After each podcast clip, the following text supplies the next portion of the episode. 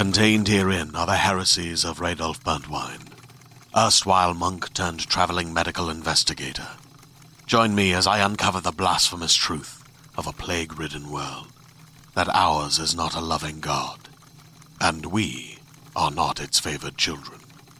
The heresies of Radolf Burntwine, coming January 2nd, wherever podcasts are available. Everyone, this is John Rocha, one third of the Geek Buddies, with this awesome ad for you. If you like this show and you want to make your own, and some of you reached out and asked us about making your own podcast, well, let me tell you about Anchor. It's free. There's creation tools that allow you to record and edit your podcast right from your phone or computer. And now you can even add any song from Spotify directly to your episodes. The possibilities are endless for what you can create, whether it's music analysis, your own radio show, or something the world's never heard before. Go ahead and let your freak flag fly.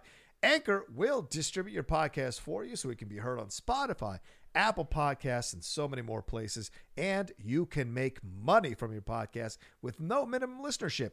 It's everything you need to make a podcast in one place. Take it from us here at the Geek Buddies. Download the free Anchor app or go to anchor.fm to get started. Now, on with the Geek Buddies show.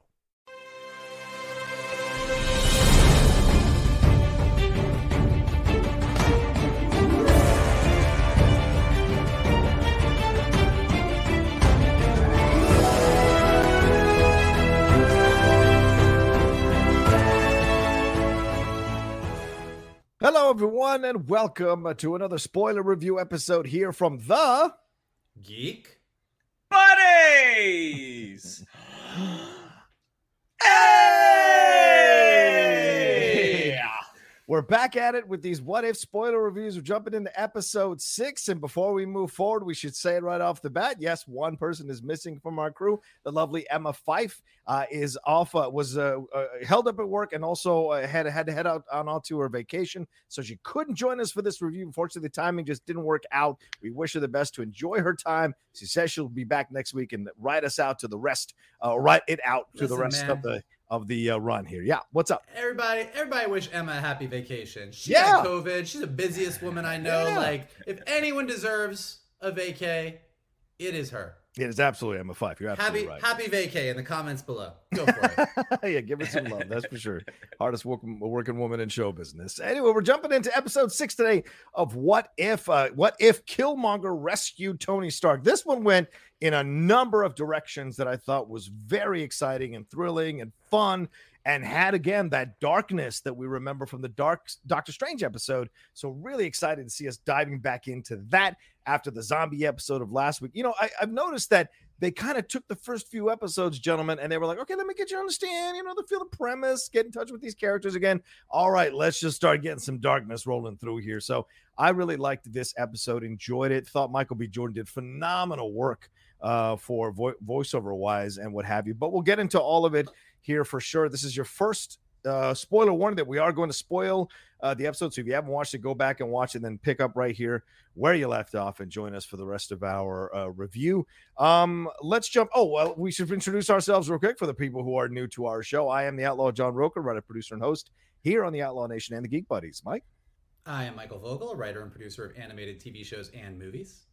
Jen, And this is Shannon McClung. I'm an animation writer and a television actor where you may have seen me on Brooklyn Nine-Nine, Silicon Valley, and Marvel's Agents of S.H.I.E.L.D. Nice. That's right. That's right. All right. So we're going to break this thing down in just a second. But first, we're going to give our overall opinions about this, a little bit of non spoiler overall opinions on this. And I'll give you one more spoiler warning before we jump into breaking this thing down section per section throughout the episode. That's how we do it on the Geek Buddies. Michael, overall thoughts. What did you think? So much presented here Killmonger, Black Panther, Iron Man, Avengers. So much covered here. Obadiah Stane, for God's sakes. What did you think about this episode? Well, I kind of feel like what I'm what what it seems like is there's kind of two different versions of what if depending on Yeah. where we are. One is like one is like all out crazy. It's like Star it's like when T'Challa becomes Star-Lord, everything is different. Yeah. Uh when the Avengers are all zombies, everything is different. But then you have these episodes kind of like Captain Carter, kind of like uh the Avengers dying one by one, and kind of like this one where things are dr- things are drastically different in characters trajectories but it's similar enough that we get to really see moments from the movies recreated Uh, and this was definitely that. I mean, we kind of started off very much in Iron Man territory, Mm-hmm. but with Killmonger coming in earlier, it got us to sort of a little bit of an Age of Ultron moment with Ulysses Klaue, Yeah. and then we dove right into sort of an alternative Black Panther, and just seeing the world of the Iron Man, the world of Iron Man, and the world of Black Panther sort of collide together in this way.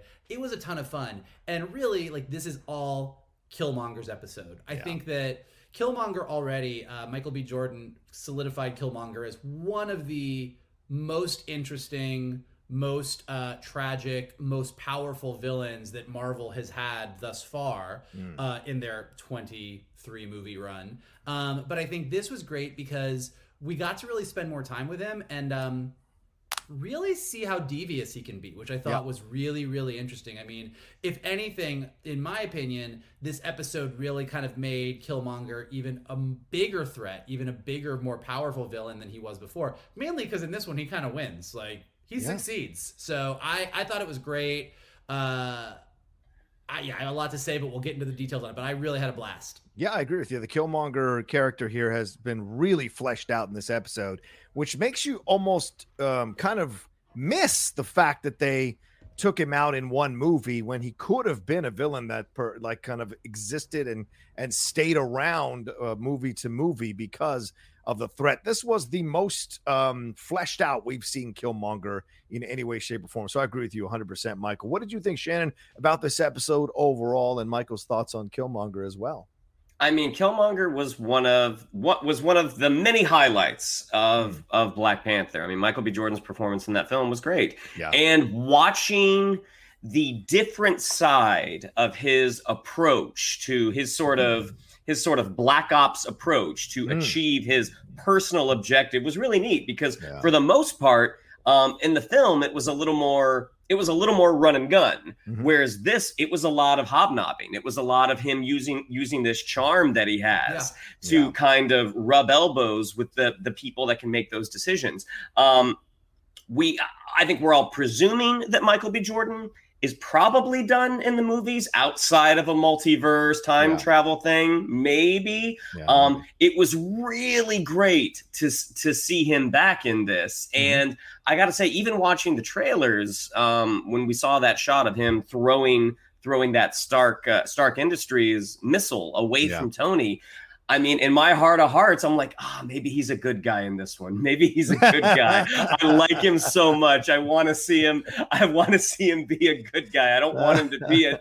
I don't want him to be the bad guy Yeah. um because again he's just such a he's such a charming um charming uh uh dynamic character but everything like watching how seamless they move with from within the worlds of the movies into this Yeah. watching them go from iron man iron man 2 avengers 2 into black panther i mean it just works so seamlessly that you you can they're really doing the what if brand justice about how this literally could have been another version of the world. Yeah, it's a great point. I mean, Michael, you're a showrunner. Shannon, you write for an animated series. Now you understand like flowing in these scenes, there's an editing process here that you have to to get this as right as they got it in this episode. And I think they did. It probably took a tremendous amount of effort to figure out where to cut, where to move into, how to seamlessly have, in essence, segues into these movies and make the story work overall for the powerful ending that it had on two fronts. Yeah, Mike. It, we, well, I think the mo- it, it takes a tremendous, tremendous amount of effort, but I think what I see in this and what I Mm-hmm. think is equally as important is it takes a tremendous amount of passion.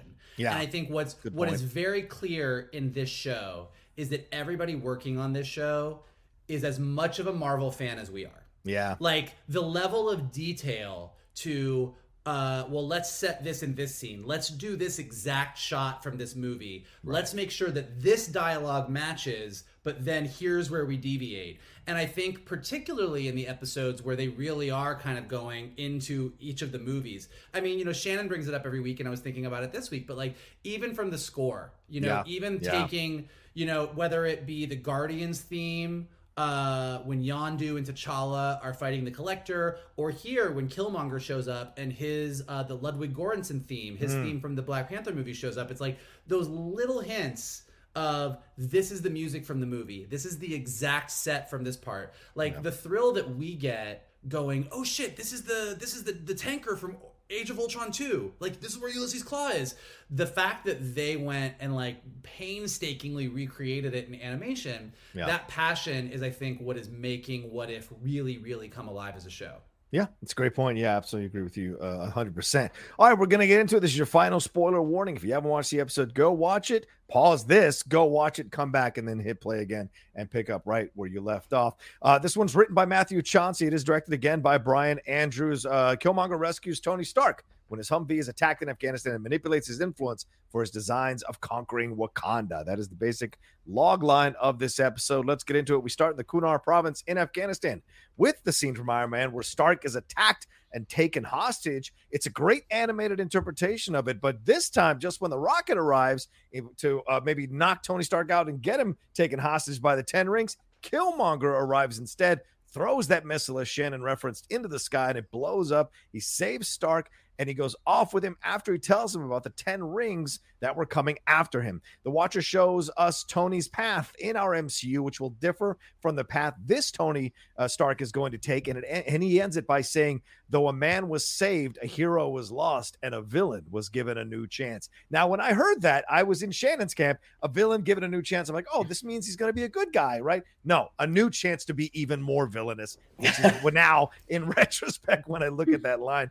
Uh, Tony's in a press, uh, press conference here answering questions, dropping quippy one liners as he does.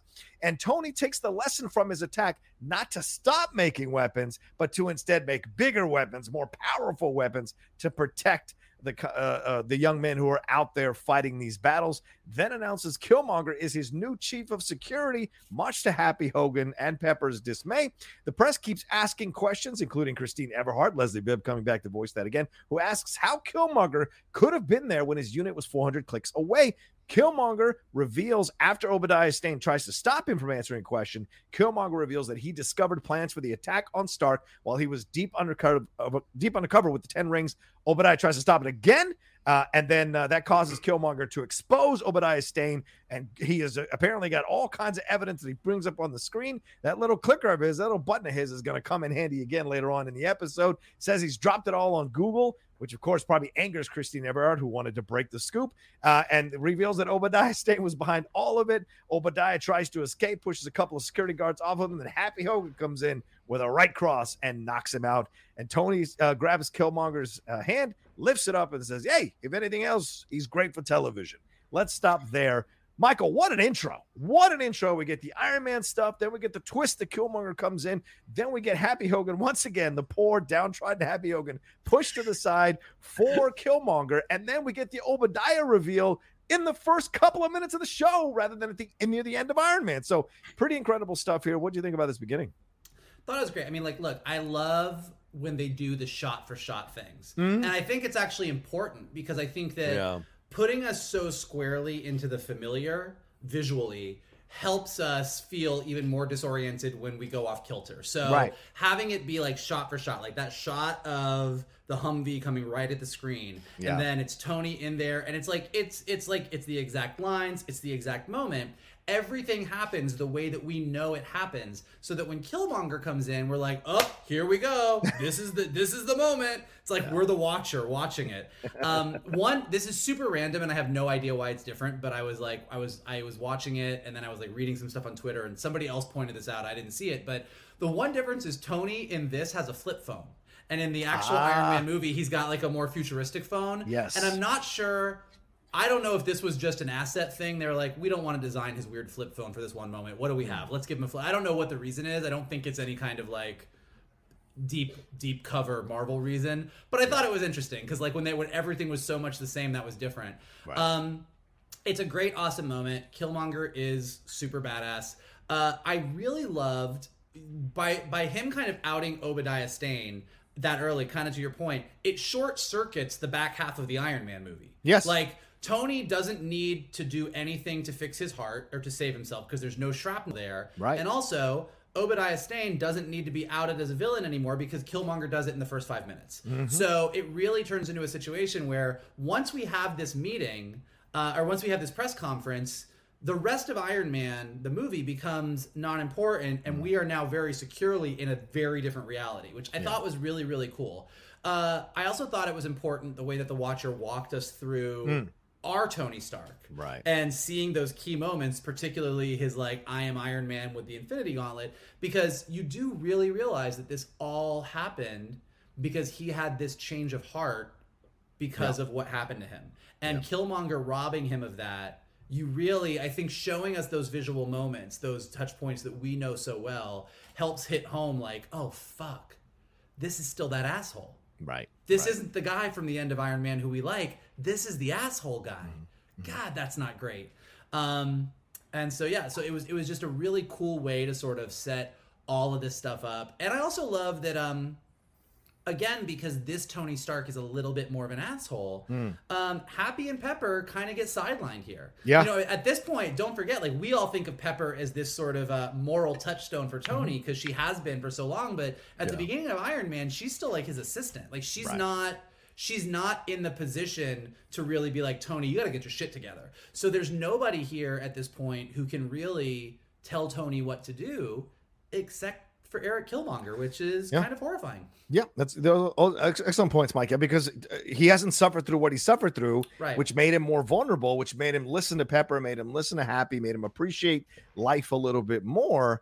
You know, hit sit down and having that hamburger. We don't have that moment anymore. This is a guy who is even more gung ho to create the weapons and protect. Once again, kind of visions of um of of the creation of Ultron. This desire to Yeah. protect you know, to go farther. Um, what did you think about this opening, Shannon? What, what kind of struck you and stood out for you and kind of affected you from this opening? so there was a moment and and you know this this did not pan out but the moment that killmonger throws that missile so easily Yeah. um, part of me is just like oh is killmonger a super soldier that's immediately where my Oh, head yeah, went just how he so easily tossed it. That did not pan out. Um, but the moment that that Killmonger theme kicks in, like the theme work in the MCU is kind of hit and miss. You've got some really recognizable, uh, recognizable ones with Avengers, um, with Guardians of the Galaxy, and then some of them just kind of fall to the wayside Right. the Killmonger theme, as well as most of the Black Panther score, the Wakanda theme, um, those are really those are just again audio audio touchstones. Like you hear it right away, you know who's showing up. Mhm. Um, for Harry Whittington from the British Post, that sure sounded like John Oliver to me. I know it wasn't, but, but the moment that he that he raises his hand and starts asking a question, I was just like, I would love it if John Oliver were this big MCU fan and they got him to do like a, a one line role. Um, to to Tony not changing. Um, you know, this is not only did he not experience the hopelessness of that cave, um, this is a guy who didn't experience the sacrifice of Jensen, Yeah. Um, right. Good. the point. guy who sacrificed his life so Tony could get out. Um, and so, like, he did see those soldiers die, but but it w- was really, I think, the sacrifice of this guy who who he is the reason that Tony got out. That Yeah. that's one of the big reasons that Tony did have that change of heart. Um, when they announce uh, Eric Killmonger as the new chief, uh, chief like head of security, that is a job that Happy was going to get Yeah. in I think he did get it in in Iron Man 3. Yeah. So it was very fun. Again, Jon Favreau in animated form is just funny. Like the like he doesn't even have to say a thing No, and you just start laughing. But yes, solid opening with this. Um and, and I was I was so curious where we were going to go from there. Yeah, and, uh, g- give a shout out to Mike uh, Mick Wingert, who is the voice of Tony Stark in this, Beth Hoyt, who is the voice of Pepper Potts, and Cliff Vandenheuvel, who is the voice of Obadiah Stane. Great job, especially Beth Hoyt as uh, Pepper Potts. Yeah. I thought she nailed Paltrow's timber and resonance and pacing that she does as Pepper Potts It- really well. I think they do. It's it's a funny thing. I they they have cast the the people who are not the actual people really really really well. Like they Oh, yeah. clearly they clearly come the earth. I still have a little twinge of like it's a hard thing for my ear because when you have so many of the actual people Yes, there, true. When you hear like Mick Wingert or as Beth Hoyt, you said is that her name? Yes, Uh, Pepper when you hear them do it, when you hear them do it, you're like, this is really good. Hmm. It's not quite there. And it's just like it's like when you're standing next to the person, you're like, you're like, and and like it's not to take anything away from them. I think they're just killing it. They're doing an Right. amazing job. But it's, it's definitely something I'm like, oh man, I wish, I wish that was Robert Downey Jr. I wish deep ah, but it's okay.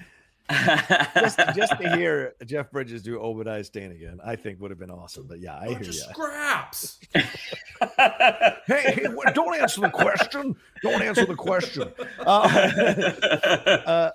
all right, let's move on here. Tony and Killmonger are at an after party, which feels very reminiscent to Iron Man 3 when he offers Killmonger Obadiah Stane's job after Obadiah Stane has been arrested, obviously, under Pepper's protests, quiet protests, but protests nonetheless. As Michael points out, this is not the Pepper we know later, who was quite uh, open about her issues with Tony. This is still the Pepper who's kind of figuring out where she can uh, uh, kind of push him in certain directions. Uh, Pepper goes to another room, and who's there but Colonel Rhodes? I half expected, I really did, to hear Terrence Howard. I was like, this in my mind, I'm like, come on, come on. But of course, it's not. It is Don Cheadle doing the voice of Rhodes there. Uh, he and she he offers her intel on Killmonger. We essentially get his dossier: Annapolis, MIT, member of SEALs performing assassinations around the world. Pepper is suspicious, and she thinks Killmonger wants something. And Rhodes says, "Why?" And she goes, "Well, it's been my experience that hardly anyone works with Tony who doesn't want something." Uh, Stark is then we cut to Stark showing Killmonger his lab with all his weapons. They talk about weapons. They talk about fathers. Uh, and Killmonger uh, just kind of like all sheepishly offers up that he he had an idea for a weaponized mechanical suit. Remember, this guy went to MIT, so he would have an idea for a weaponized mechanical suit, and says he couldn't crack it. Stark offers to help. Jarvis brings up the this project. It's called Project Liberator. They have a funny back and forth about the anime look of this suit and make a Gundam reference. I thought was brilliant. Stark asks for supplies from Jarvis, and we get a montage of them working together to build the suit. I half wanted an 80s theme song here to play, but I dug the music. I like the music here. Uh, and this felt like an Iron Man 2 scene almost when uh what's his face uh was with the bird was building Just, Justin Hammer Yeah, and uh, no, the and other guy. Whiplash. Yeah, Ivan Whiplash. Ivan Van- Vanko. Ivan Vanko, who is uh, quietly Lady Outlaw, one of Lady Outlaw's favorite characters in the MCU. I can't explain it, but like he- when he's when he's building the suit. So there's reminiscent stuff of Iron Man 2 here. Uh, they say they, they're, they they he hit some kind of roadblock. They need a new power source. Stark comically offers up miniaturizing an arc reactor, which is very funny. And then Killmonger suggests vibranium and offers up his ring as a source. Tony wants to talk to Ulysses Klaue, we find out here, which Pepper does not like. Killmonger agrees and says they need some political cover, so they bring in Rhodes as cover, of course. Uh, all right, Shannon, what do you think about all this? The furthering of this relationship, uh, Pepper getting suspicious about this, Rhodes being a part of this as well, and then building this mechanized suit. What did you think about all this? Yeah, I thought one of the really interesting things uh, throughout this episode, and I think this is the first moment where it occurred to me, is what was Killmonger's original plan? Because I don't think he could have foreseen that he was going to end the day as Stark's COO. I mean, yeah, probably I- not. it seemed like it seemed like that was genuine. That was genuine surprise. Like you know, I don't know. Stark. I'm I'm more of a soldier. Um, but you know, he sees this opportunity, and we see that military training, that adapt and overcome Yeah, adapt- um like always. you know he was he was given a gift and he's like all right let's let's take this and roll with it i thought it was really funny when uh tony said you know we'll be like butch and sundance you know but to be clear i'm sundance who was played by robert redford who played alexander pierce in Great captain point. america 2 Great Um, point. and yeah, I thought it was really interesting uh, that that Rhodes was the only character from the Iron Man universe that seemed to have gotten a little sidelined in this. Like there Mhm. just wasn't any time for he and Tony to have that moment. Because I also think he would have been he would have been slightly suspicious, uh, Yeah. mainly when it comes to the fact that Killmonger's uh, unit was so far away, and he chose not to. He Right. chose not to report to his superiors that hey, something's going down right now. Oh, and something else I forgot to talk about when we found out that Killmonger was this is going back, but when Killmonger was um, kind of undercover with the Ten Rings, Yeah. that is a connection to Shang Chi, um, and that's something like when they're Mm, looking right. at their release dates. I was like, I wonder if that if that was deliberate at all because it is still, we're only like three weeks out from its release date. Um, yeah, watching that that drone immediately, the head to me that really looked like the the same head of of the hammer drone. Right. um yeah and and the moment that he takes out that repulsor blaster and he aims it at tony for a second and was it dummy? Dumb e the, the one mechanical arm who grabs it and takes it away that apparently he had he has better instincts or they have better instincts than tony stark in this situation Yeah, as soon as he turned and pointed him, I was like, oh, no, he's a villain. Uh, what, what, what did you think about all of the sequence? What stood out for you, Mike? Uh, well, yeah, I love that they were. Like, I think that bar actually is literally a bar, a bar from Iron Man One. I think they actually are in Oh, that oh. exact bar. Okay. uh, and they sort of recreated it. You can go back and look at it. Um, what I what I really like, I disagree a little bit with Shannon because I think that more or less he maybe didn't think he was going to get there this fast or in this way, but I think this was exactly Killmonger's plan. I Hmm. think that he he knew he wanted to get these things made. Like I, I think that he was like playing 3D chess and everyone else was playing checkers. And I think that one of the parts that really fun is like you do sort of forget that like they do say in Black Panther like it's it's the same thing. Like he did graduate MIT and like I think in Black Panther, kind of to Shannon's point, once he gets going, he's so much just like go you know he, he it's all about his power and his Yeah. strength and him going up against T'Challa but he's really really really smart and this you get to see just how smart for example like when they are talking early on, I think it's right at the bar right after. He's ta- he's ta- casually talking, and he's like, "Oh, what is it your dad used to say? Uh, peace means having a bigger stick than the other guy," uh, right. which is exactly what Tony Tony like. That's an exact quote from Iron Man. He's like, "Oh yeah, my dad used to say this thing," and so you're like, "Oh." This dude did his homework. Oh, yeah, like this guy came to play. Like he has he has been tracking Tony. He's been researching Tony. He knows everything that's going down. Um, even with the whole thing with the designs, where he's like, "Oh yeah, I had this design." Like we know from the MCU that Tony's giant weakness is that he can't help but tinker. Like give him an mm-hmm. idea, even a bad idea, like a giant force field around the world, and he's gonna go try and tackle it. Like he'll build an Ultron. He'll build this. So you're like, oh yeah, I had this big machine. I just I could never figure out how to do it. Like he's done psychological profiles on this guy. He knows that this is how it's gonna go. Um, and I thought the montage was really fun. It reminded me sort of like it was like it was sort of like the montage in Iron Man where he was trying to put together the suit because he you saw stuff working but you saw stuff not working. So like you kind of had some fun comedic beats. Uh, and then I liked the mention of the arc reactor because it was like a comedic throwaway line. Yeah, but was like also I liked it because the arc reactor getting this is getting a little uh a little too much symbolism probably for what they were intending but the arc reactor is close to tony's heart. He keeps it close to his heart. And also it's a miniaturized version of the arc reactor that his dad built. Right. so the arc reactor is close to his heart and tied to his dad. And then uh, killmonger pulls out the ring that his father gave him which is close to his heart and gives him that for the vibranium. So there really is this moment where you're kind of like these are two dudes who are so driven by their dads, but Mm-hmm. went down very different roads. And kind of to what you were saying the other day, John, on uh, on the main show when we were Yeah. talking about the Hawkeye trailer and uh, Kate Bishop and Eleanor Bishop, Hmm. and how like it might be fun to see a girl and her mom because the Marvel is Marvel is so built around. Uh, these characters and their dads, but Yeah. I thought that was like a really, really kind of nice kind of uh, reference to both of them. Yeah. And uh, and then with the Ulysses Klaue thing, you know, it's interesting in uh, Age of Ultron, like Tony does mention that he knows Ulysses Klaue. Like there's that funny Right. interchange where he's like, "Oh, Ulysses Claw, he does an arms deal," and, and uh, Steve gives him a look, and he's like. What we didn't have like an arms dealer convention, but you know people. Um, so yeah, just given given this Tony and that he is still very much closer to the Tony Stark who he was, this whole let's reach out to Ulysses Klaue is not too far out of the realm Right. for him. Yeah. I'll go even further with your power source. If they're talking about their dads, their dads essentially are half of the power source that created both of those guys. So if you want to Yeah. go even deeper, we can go even that place. So uh, anyway, let's move on. We head to a salvage yard on the African coast. Uh, I'm getting Age of Ultron vibes, of course. It's very, it's very- very much a reference to that moment where he's uh, talking with uh, with uh, um, uh, Ultron there about all the vibranium. Anyway, Ro- Rhodes and, and uh, Ulysses Klaue are working through a deal here. Oh my God, Andy Serkis! As much as I enjoy seeing Killmonger again, it is a joy to hear Andy Serkis again as Ulysses Klaue. He offers a Dora Milaje spear, which Rhodes refuses, which signals to Klaue that this man means business. And then he shows Rhodes the vibranium, and it is almost exactly the vibranium that you saw in Ultron. Suddenly, uh, Klaue senses they've been breached. Rhodes is calling for Killmonger, uh, and, and uh, Klaue has all his men turn around when suddenly the Black Panther shows up. You know, people thought we were only going to hear Chadwick Boseman in that one episode, and they felt all sentimental about it. We, we've been hearing Chadwick all through What If, for God's sakes. But anyway, Black Panther shows up, and we hear that drum music, which is so awesome. It's T'Challa, and just then Killmonger comes out from the darkness after Black Panther is pretty much taking care of everybody and taking the gun off of Rhodes. Killmonger comes out of the darkness with the sonic taser machine and essentially incapacitates both Rhodes and T'Challa.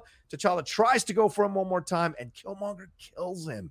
And then he uses Black Panther's glove and claw to kill Rhodes after it chastises him for wearing the uniform of their oppressors. Klaue comes out. You see they've been in cahoots the whole time. And then we cut to a fantastic sequence showing the coffins landing in both Wakanda and the United States with the bodies of Rhodes and T'Challa. We cut to a news report implicating Stark Industries with the murder of T'Challa by Rhodes.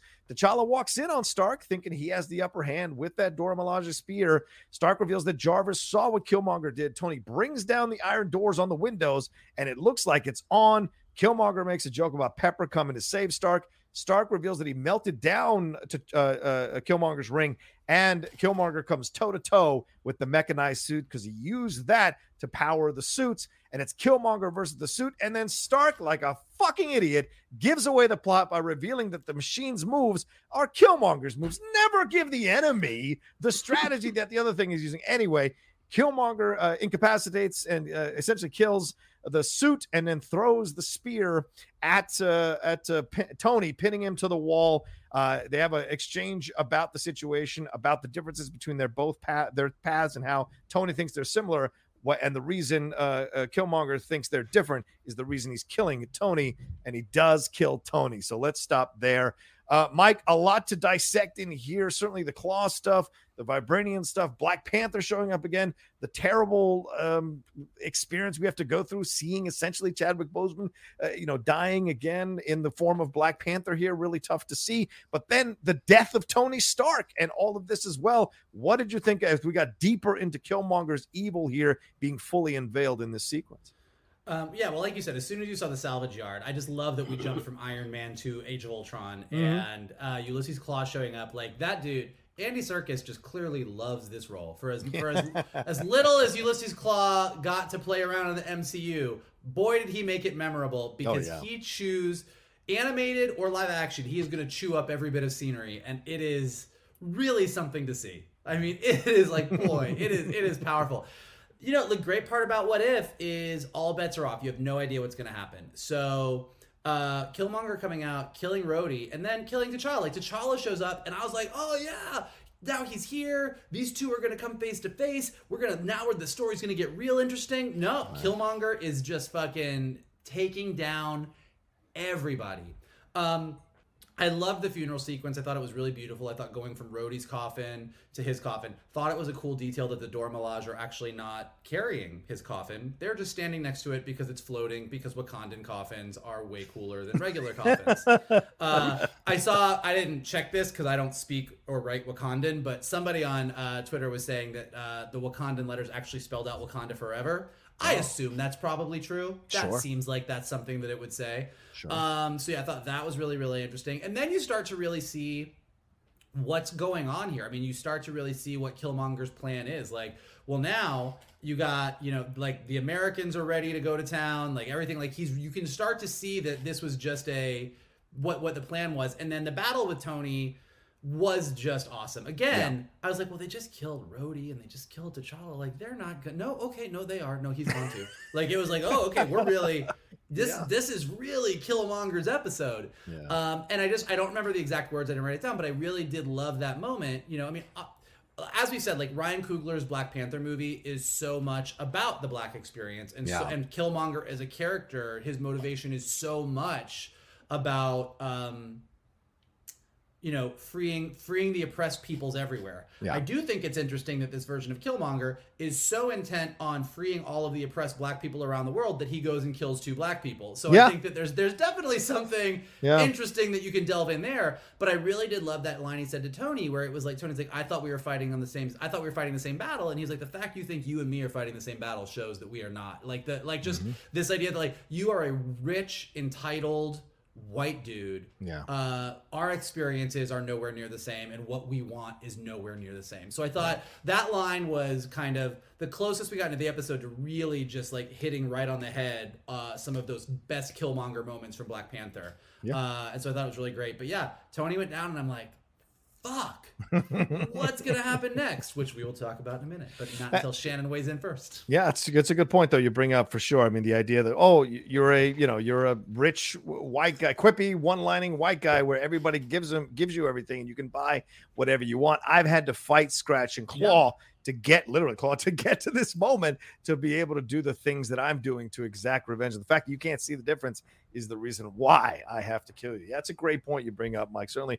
a very powerful moment uh, uh, that kind of echoes what Ryan Coogler was trying to get people to see in Black Panther. What did you think, Shannon? What stood out for you here? So much occurring in this sequence, seeing fully that this is a villain, uh, and uh, seeing the experience, or watching him essentially kill two of our favorite characters in Rhodes uh, and Black Panther, and eventually Tony as well.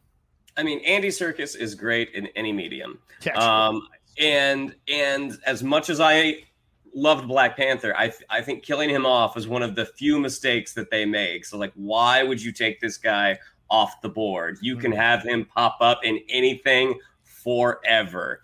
But I was happy happy to see him come back for this. Yes, Yeah. great scene. As soon as T'Challa showed up, it's I, I had the same feeling as Vogel. Like, oh boy, here we go. Story's Yeah. about to kick into high gear, and bang, he's dead. Like, and Right. he's using sort of a, a mechanized version of the of the device that Obadiah Stane used on Tony in Iron Man One, made it more of a cannon versus less of a uh, less of a covert ops device. Right. Um, you know, like I definitely agree with you guys about Killmonger's point of view when it comes to Tony, but when his shirt gets ripped off and even animated, Michael B. Jordan is shredded. Um, and he points out the marks where he's like, each one is for a kill. Honestly, Tony, I I, I was hoping you weren't going to be one. I believe him when he says that because there's no reason for him to lie at that point. right. But I but I understand what you're. Uh, but I understand the point when when Tony says, you know, I thought I thought we were fighting the same battle. I thought we were I thought we were alike. And his Mm. his line, which was a great line, the difference between you and me is that you can't see the difference between you and me. Like, That's it. just- yeah, thank you. Just just a fantastic written line of dialog Mhm. Um, yeah, and then the is we don't. Yeah, we haven't met we haven't met the king and queen yet. Uh, Night. all right, No. gotcha. No, I Sorry. do think, but to your point about a shirtless Michael B. Jordan who is ripped and sexy as and sexy as hell, animated or not. Uh, but a really fun detail was he has less marks on his body in What If Hmm. than he does when we see him in Black Panther because it's there's several years in between and Yeah. he kills lots more people. He does, that's for sure. I like Michael B. Jordan's confidence when he plays this character, whether on camera or behind the mic. There's just such a confidence. Do you know what I'm saying? That's Yeah. that's what makes him really charming. Nothing unsettles him. Even you know Tony figuring things out, the Jarvis stuff. He's like, "Yeah, all right, cool. What's Pepper gonna come save you? Like it's just great how confident he is in whatever situation he walks into supremely. Even when the doors are coming down, he's not like unsettled. When the robot comes out or the, the mechanized suit, he's not unsettled. It's a little bit daunting that he's got that it knows its moves, but then Tony gives it away. Uh, and he's able to handle his business and free uh, uh, freestyle as he says it and takes and takes that thing out. Let me ask you something: D- Does Panther say cousin to him, or does he only say it at the end on the spiritual? I, I thought he said it here, or Killmonger says cousin. So is that what Killmonger happens? says it. Does it? Oh, so he right because he knows the situation. Okay, Yeah. all right. That's one. I wanted to clarify that in my head. I was a little confused on it. All right, we He cut says to- cousin or he says cuz. He probably which- says cuz. Yeah. Yeah. Hey, auntie. Yeah, cuz. It makes sense. Hey, Auntie. All right, we cut to Thunderbolt Ross, uh, who is voiced in this one by Mike McGill. We cut to him talking to Killmonger and revealing that this might be the Wakandans who did this. When Happy asks why Jarvis didn't catch it, Pepper reveals that Jarvis was wiped clean, dot, dot, dot, conveniently, which arouses Killmonger's suspicion. He says, What the hell's that supposed to mean? Ross uh, kind of stops it in his track, and then Killmonger wants to stop it. It wants to go after Pepper. Killmonger stops him in his tracks and says, "No, let it be." She, her and Tony had a thing, whatever. Uh, then uh, uh, Ross says he wants to weaponize these suits with Killmonger. Uh, Pepper protests. Uh, Ross says he's taking Stark Industry because of the Patriot Act. He's taking Stark Industries over, and they are putting the robots in production. We see them being built, coming off the line. Honestly, it's really unsettling. And then the shot of Killmonger leading them out is That's a badass animated shot. Let me just say. Uh, then Killmonger flies with the suits to Ulysses Klaue and shows him what they've built with that uh, vibranium. Uh, they drive out to a road in the jungle later that night outside Wakanda. Then we see this the uh, shields being revealed, uh, and uh, Klaue calls him boy, which you really don't do. Uh, and uh, although Killmonger was going to do this already, it kind of gave him even more impetus to do so when he called him boy. Uh, Killmonger walks over and says, Hey, just like you said, the Wakandans are full of surprises, and he shoots Klaue in the head. So even in this universe, he shoots him pretty early in the movie. All right, then we get a scene from Black Panther where he is bring essentially from echoing Black Panther where he is bringing Klaue to Wakanda, but this is to the Dora Milaje, instead. Uh, T'Chaka uh, is there, and he after he's been after he's heard that Killmonger is here and what Killmonger is claiming, T'Chaka reveals to Ramonda that he did. Uh, I'm sorry, he he hid the heritage rather of Killmonger from his wife Killmonger and the King have an exchange, and T'Chaka have an exchange about his dad after Killmonger comes into the room, and his brother, uh, T'Chaka's brother, uh, Killmonger, Shuri, and Okoye have a discussion about how to destroy the drones after Killmonger reveals the drones are coming, that it's an attack from America on Wakanda. Killmonger says to let the drones come in, and that, and then we'll put let the shields come up, let the drones come in, we'll put the shields down. That'll cut off the connection of the drones to the Jarvis uh, uh, AI there, uh, and then we see the Queen as the general prepared to fight the Jones. That was a fucking awesome twist. Ramonda coming out there, Angela Bassett getting to do a badass warrior. That was cool as shit. So, uh, Shannon, what did you think about this whole sequence here? Uh, getting a little more about the Killmonger stuff. We're seeing now him manipulating the pieces on the board. Ross, dumb as ever, being used in these situations here, and then seeing him ingratiate himself with the Wakandans and also killing uh, uh, Klaue. Uh, I mean, use Klaue. Killmonger's unflappableness, Yeah. which you had touched on right before. That Mhm. moment that Pepper does throw a little bit of shade at him, throwing out the possibility that he may have had something to do with this. And as Ross comes in ready to fight, he's like, "Hey, it's okay." You know, she, she's Yeah. you know they they were they were tight.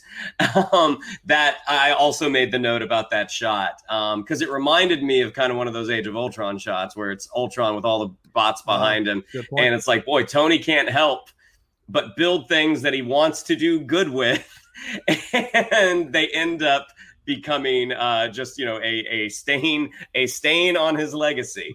Um, I, I also thought it was a fun detail because you know we don't know how long. I'm a, it's probably seven eight years. I mean that would have been the difference between Iron Man one and Yeah. Civil War and probably Black Panther by association. Um, I did like how much younger Shuri was. Like Shuri Oh, yeah. is a child here. I mean Good she point. is a she's a she's a little girl Teenager, but yeah. y- you can still see the the brain power and the fact that even as as however old she's supposed to be 10 or 12 um even there she still does not trust this guy who who is her cousin Right, right.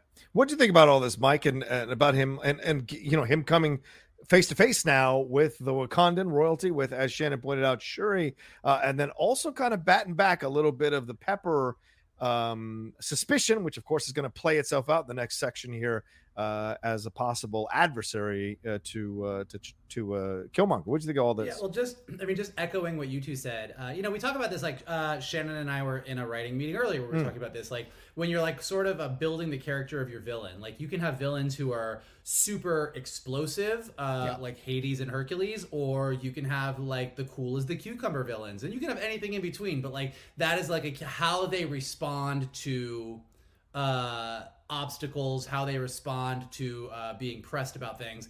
And yeah part of the defining traits of killmonger is that he just is he's cool. He's ready. Yeah. you can throw anything and he's gonna act like it was completely expected and fine. He's always got that comeback ready. He's always kind of just one step ahead. And so i think that scene is really great. Uh and then i do love how you know as we just as i was like with Iron Man, we sort of got up to a certain point, but then Killmonger's interference said, well, the rest of Iron Man doesn't matter now. We saw the part that mattered, and now we're in a different territory. And then we get to this point, we're like, well, and now we're picking up with kind of the back half of Black Panther. Like, Yeah. we know that Killmonger and Klaue did their thing together, worked together, and then they were going to go to Wakanda. And then, uh, what is it he says in the movie? Like, you can't trust those Wakandans, they're all savages yeah, yeah. and and he shoots him and here he calls him boy and he gets shot again and his body is used as sort of the the the uh the currency to get him into Wakanda except buy-in, now yeah. yeah the buy-in and then he gets to now he gets to see the whole family and you know, like it, T'Chaka, maybe not the smartest king in this in this situation, but he did just lose his son. Like, Yeah, I mean, right. T'Challa just died, and now his nephew shows up, uh, seemingly with good intentions. So you can kind of forgive him for maybe being a bit sentimental about all this. Probably still feeling bad about what went down with his brother as well. So you know, you can sort of see where that would work. But yeah, just he so easily gets in there, and yeah, Shuri, just like Pepper. Uh, you know, shout out to the women of this universe Of in course. the Marvel universe because they seem to be the only ones that are paying attention. Um, and the only other thing about Thunderbolt Ross, I do love that Thunderbolt Ross is just the most uh, hawkish, Yeah. political, like like you can just say to him, be like, "Hey, I have this shady evidence from a guy I don't trust, but if you take it, you can go to war." And he's like, "I'm in." I'm in. Like it doesn't matter what. Like Thunderbolt Ross wants a fight, and he will like whatever you need. He's ready to fight. Like I just think he uh he he is the MCU's commentary on the military machine. It's all Thunderbolt Ross is is is what it's all about. Um, but yeah, and, and then yeah, to your point, like then with everything sort of gearing up, this whole big battle coming, all orchestrated by Killmonger. Um, and yeah, Ramonda being the general was maybe Oh. like I literally I think I just under my breath was like, she should have been Storm. Should have been A million been percent. Storm. A I million will. percent. I am sure that whenever Storm comes into the MCU, whatever actress they cast will probably be great, and it'll will be like, "Yep, we got a great Storm." But I will go to my deathbed being like, "Should have been, just should have been Angela Bassett." Yeah, And when yeah. she's standing there with her spear, and I'm like, "Yep, there she is." That's, badass. That's that's my woman right there. Who can um top Okoye? Ramonda as a damn Yeah. general herself, man. Oh my god, it was badass. All right. Anyway, let's say we cut to uh, Ross in this command center. He thinks he's got it all figured out. He's got these uh, uh, uh, uh, mechanized suits uh, marching towards the capital city of Wakanda. Uh, but on the screen, it looks like nothing. And he's like, Well, are we sure that this is where we're supposed to be? Are we sure? And then suddenly, uh, Wakanda opens the shields, and that's because Killmonger has told T'Chaka to do so. Uh, they open the shields, and uh, we see the uh, Wakanda, the capital city of Wakanda, there. And uh, Ross is like, "Oh, there it is! Oh my God, wow!" They start marching in, and then Killmonger accused T'Chaka to close the shields. They close the shields there. It affects Ross's connection to the drones, just as Killmonger predicted. So we're like, "Oh, what is this? This seems to be working." Even Shuri says, "Your plan is working."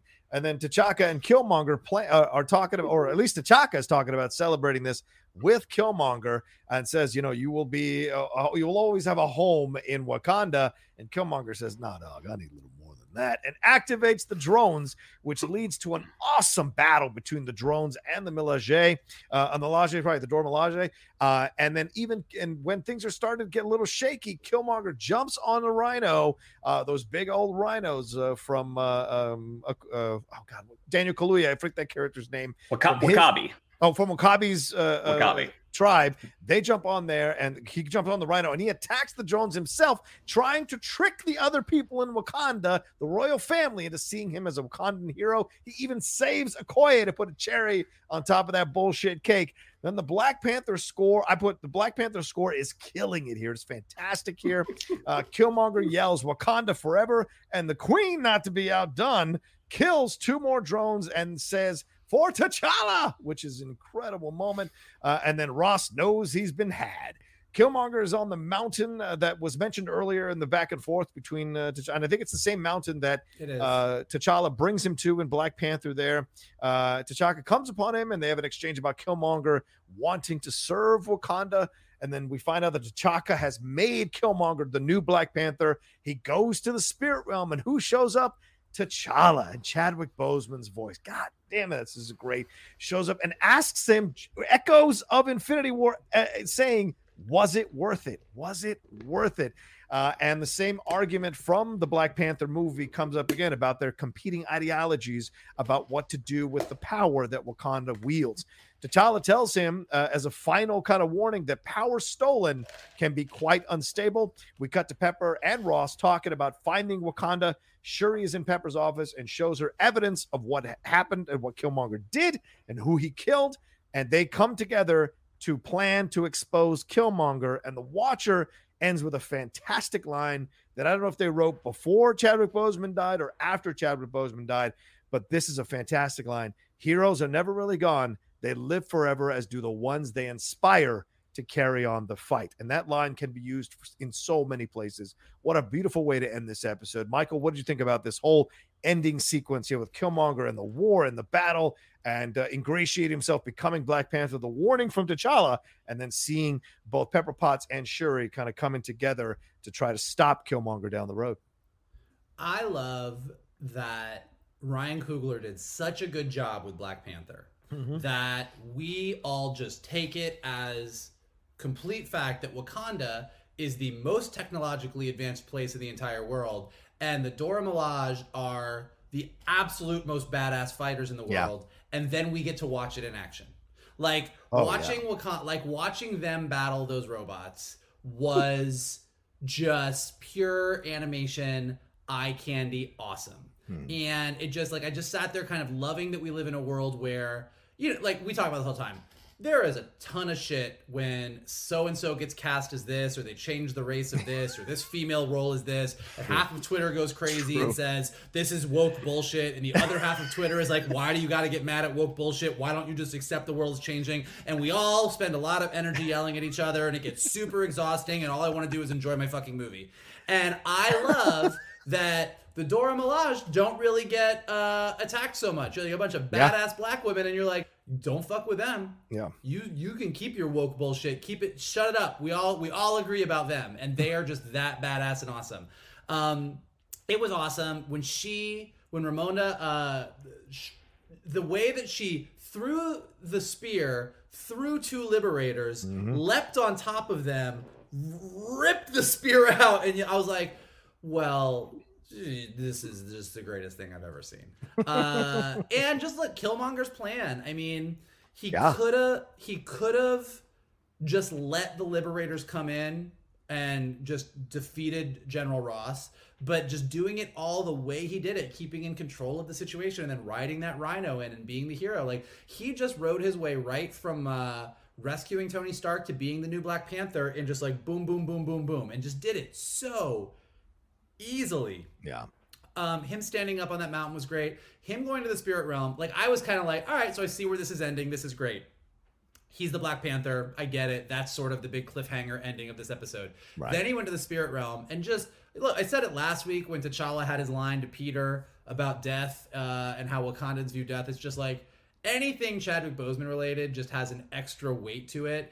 And particularly seeing T'Challa show up in the spirit realm, like has some extra weight to it. And yeah. it was a beautiful scene. It was so cool. And just like it it there was that sense of foreboding. It's like it looks like Killmonger has won, but T'Challa's like, look, whether it's in this world or the next world, like you're gonna have to pay for this. Like this yeah. is not gonna go down easy. And then great, just final, final surprise. Like, you know, you see Pepper, you see Ross, you see everything happening. Going into that office and having Shuri sitting there, I was like, all right, fuck yeah, this is great. Mm-hmm. And the thing about these what if episodes, I'm I am sure they're all connecting. Like I am sure we're oh, in yeah. for some kind of big connection. But like beyond whatever big connection is happening, I would I could watch a six episode miniseries on any one of these episodes. Mm-hmm. I am super into every one of these, and uh, just the idea of Pepper and Shuri working together to figure out what to do to like take down Killmonger as the Black Panther. I'm like, well, that's a that's a great move. Like it's just each one of these, I'm just always so impressed with not only where they start, but where they end, and how each one leaves me wanting more in such a major way.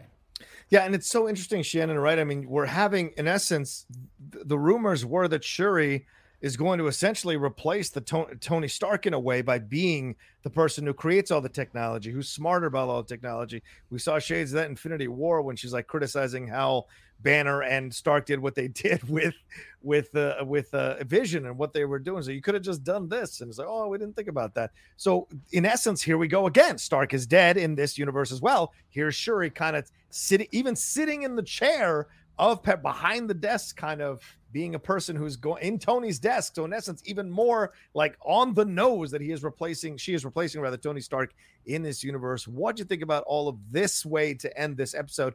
do you think this is leading up? Like, are we gonna touch base on this, or is this one of those like kind of episodes that we'll touch base on in season two, as opposed to being part of an overall thing that we're gonna deal with at the end of the season? I mean, the whole battle, as you guys already said, the whole battle was awesome. Yeah. Um, and I think it also proves that Thunderbolt Ross, in classic uh, political military fashion, just keeps failing up.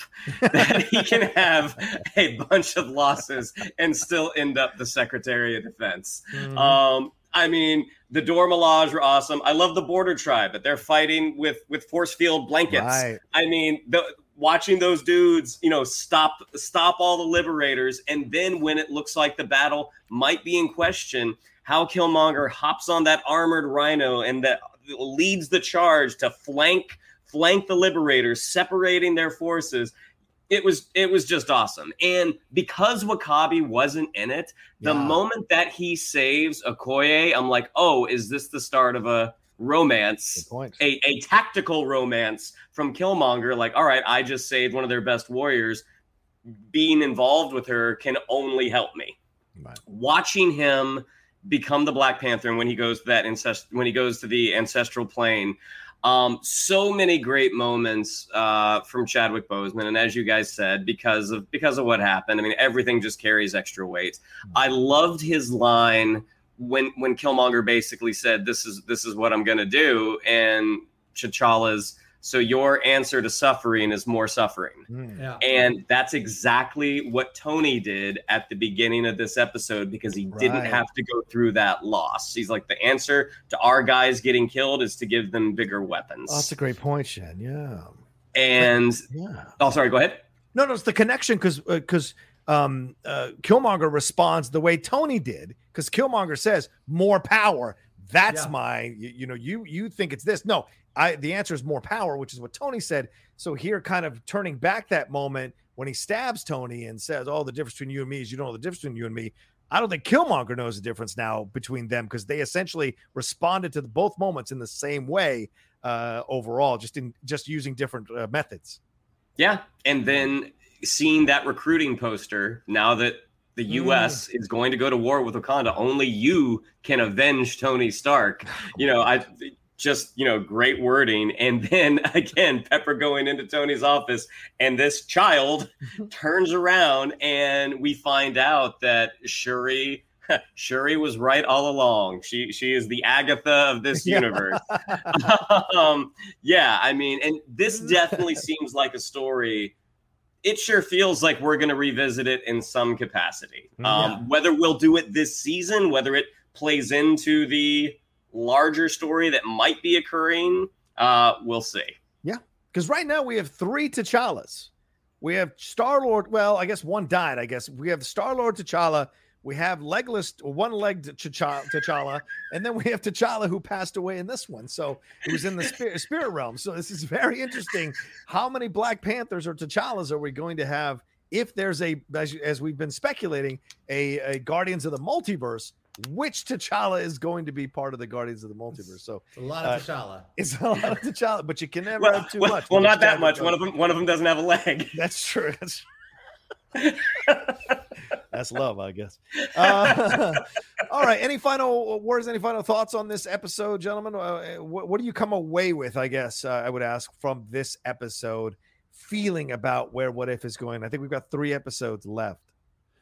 It's less what what I feel about this episode and Okay. more uh you know we talked a lot about how tied this is going to be into the proper MCU and what we're going to see and you know like and we've said this you know every there's lots of people that are like I wish I wish Killmonger wasn't dead because it would be great if he was in Wakanda forever he was in this Right. and I just keep thinking about how both DC and Marvel in the comic books whenever they do these big multi crisis on infinite earths secret wars multi-universe things they oftentimes use them as a way to reboot whatever they want to reboot. Like so for mm-hmm. example miles morales was for many years in the ultimate marvel universe not the main marvel universe. Like in the in the main marvel universe peter parker spider-man grew up and he was an adult And in the Ultimate Marvel Universe, Peter Parker got killed by the Green Goblin, and Miles Morales became the new Spider Man.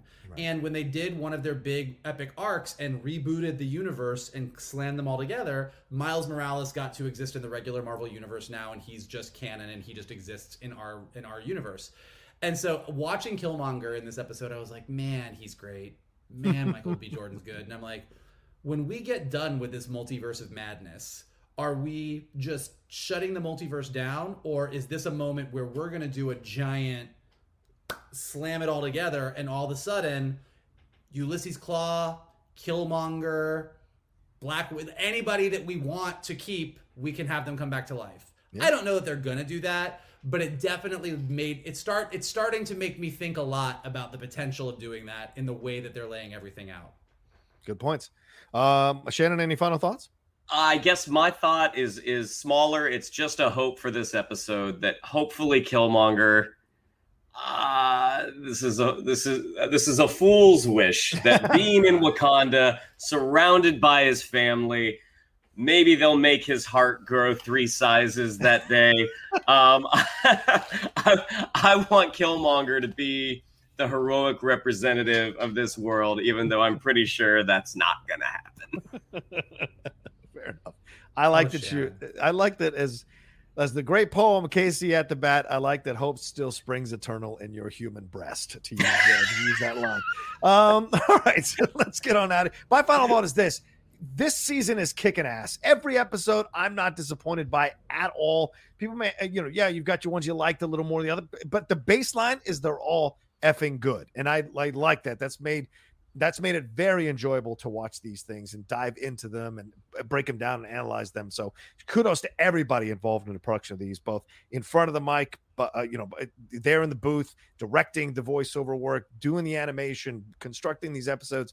Everybody deserves a crap ton of credit for what they've created here. It's fantastic. So, and it makes me excited for a season two. I don't even need you to wrap stuff up here. I'm okay waiting till season two to see these the next uh, uh, episodes for these stories. So, um, all right, let's get on out of here. Thank you all so much for watching this episode of uh, the Geek Buddies and the spoiler review for episode six of What If. Shannon, what do we have to tell them? Yeah, if you'd like to follow us on social media on Twitter, it's at geek underscore buddies, on Instagram at the underscore geek underscore buddies. If you'd like to follow me on social media on Twitter, it's at Shannon underscore McClung, on Instagram at Shannon the Geek Buddy. If you would like to follow Mr. Vogel, it is at MK MKToon. If you would like to follow Mr. Rocha, it is at the Rocha Says. Mikey? Uh, if you are a realist like John and I, who like to look at the world the way it is, or if you're an optimist like Mr. McClung over here, who's going to constantly look for the best in everybody, even an assassin who killed three heroes in the Marvel Universe in about 20 minutes, you are welcome here at the Geek Buddies. Uh, we love what we're doing. We want to keep doing it. Here is how you can help us. Uh, hit that like button below. Subscribe to Johnny's Outlaw Nation page. Leave us some comments. What did you think of this episode? Where do you think What If is going? Did they nail everything? Were you left wanting? Like, what do you think of everything that happened? Um, if you are listening to us on Spotify or Apple Podcasts, please take a second to uh, leave us some stars, leave us some comments. It helps us go up in the rankings so more geeks can find us. And as always, the best thing that you guys can do is retweet this video, post it to your socials, tell everybody to check out the Geek Buddies. Uh, we love doing it with you guys. We love that more people are coming to join in on the fun, and we look forward to sharing more of our crazy nerdy thoughts with all of you. There you go. All right. Well, for uh, Shannon McClellan, Michael Vogel, uh, I am John Rocha. This is Geek Boys. Thank you so much for watching this. Share this everywhere, and we'll talk to you next time for another spoiler review here from the Geek? Buddies! Hey!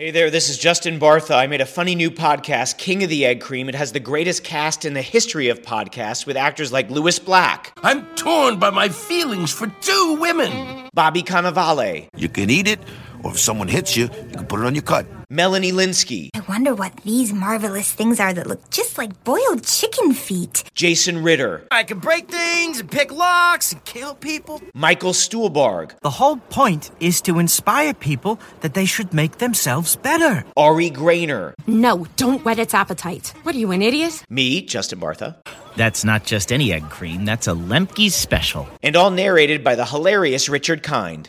This is the story of Harry Dalowitz and how he rose from nothing to become New York's King of the Egg Cream.